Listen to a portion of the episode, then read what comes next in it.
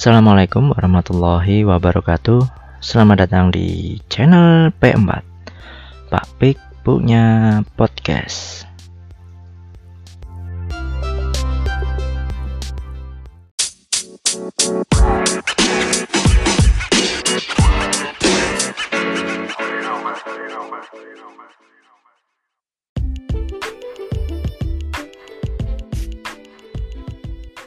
Kembali di channel P4 Pak Pik punya podcast. Hmm, Kali ini Pak Pik mau ngobrol-ngobrol lagi. Kali ini tentang apa ya?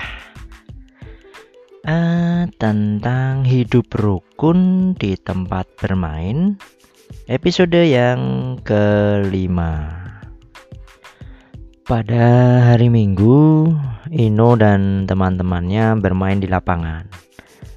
Mereka bermain dengan sangat bersemangat.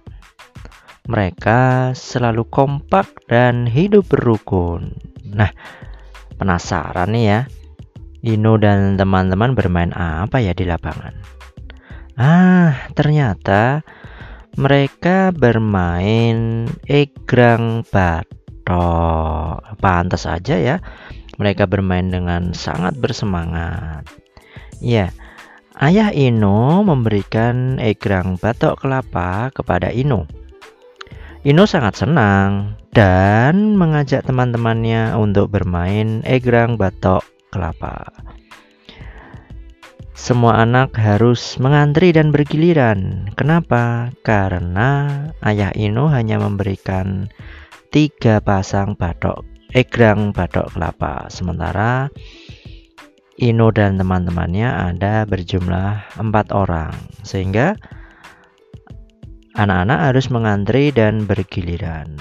Meskipun mengantri dan bergiliran, anak-anak terlihat senang ketika bermain egrang. Giliran bermain egrang itu ditentukan dengan musyawarah sehingga setiap anak akan mendapatkan giliran dengan adil. Sebelum bermain egrang, mereka berdoa terlebih dulu.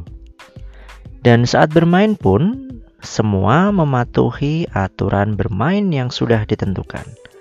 Mereka bermain dengan rukun, semua anak merasa senang. Ya, jadi dalam permainan pun Ino dan teman-temannya selalu mengamalkan sila Pancasila.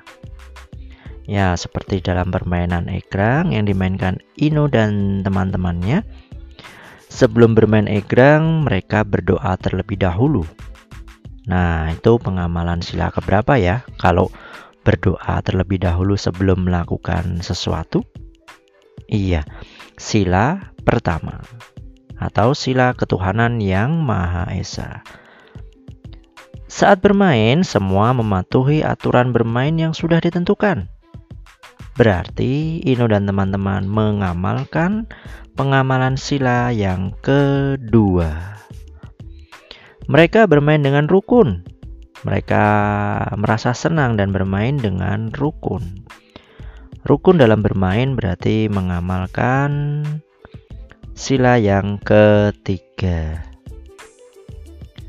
Mereka kemudian bermusyawarah ya untuk menentukan giliran bermain egrang. Berarti mereka mengamalkan Pancasila sila yang keempat. Dan karena bermusyawarah maka setiap anak mendapat giliran dengan adil. Dan itu merupakan pengamalan Pancasila sila yang kelima. Nah, sahabat P4,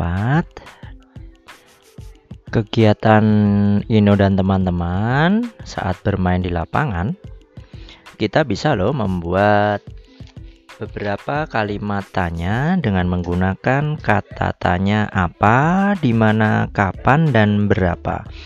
Contohnya begini, uh, di mana anak-anak bermain? Ya, di mana anak-anak bermain? Di mana sahabat? Iya, di lapangan. Di mana anak-anak bermain? Di lapangan, gitu ya. Kapan anak-anak bermain di lapangan? Ya, kapan anak-anak bermain di lapangan? Anak-anak bermain di lapangan pada hari Minggu ya. Kapan anak-anak bermain di lapangan? Pada hari Minggu. Hmm, apa yang dimainkan anak-anak? Apa yang dimainkan anak-anak? Yang dimainkan anak-anak adalah egrang batok kelapa. Kemudian berapa banyak anak yang bermain? Berapa banyak anak yang bermain? Ya, anak yang bermain ada empat anak.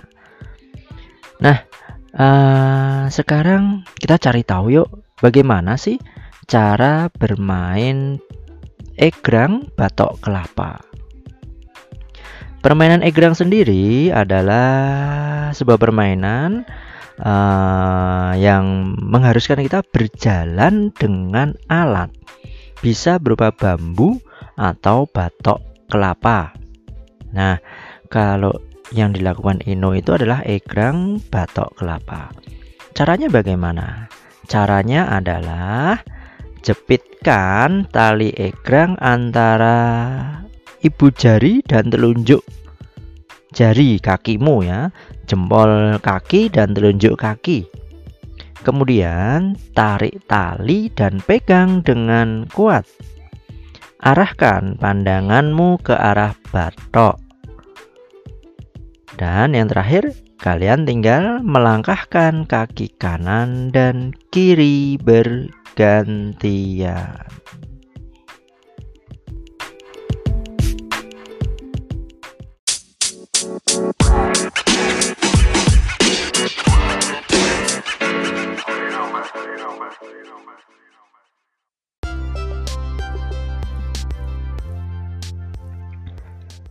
Nah, sahabat, demikian tadi obrolan Pak Pik dalam P4. Pak Pik punya podcast.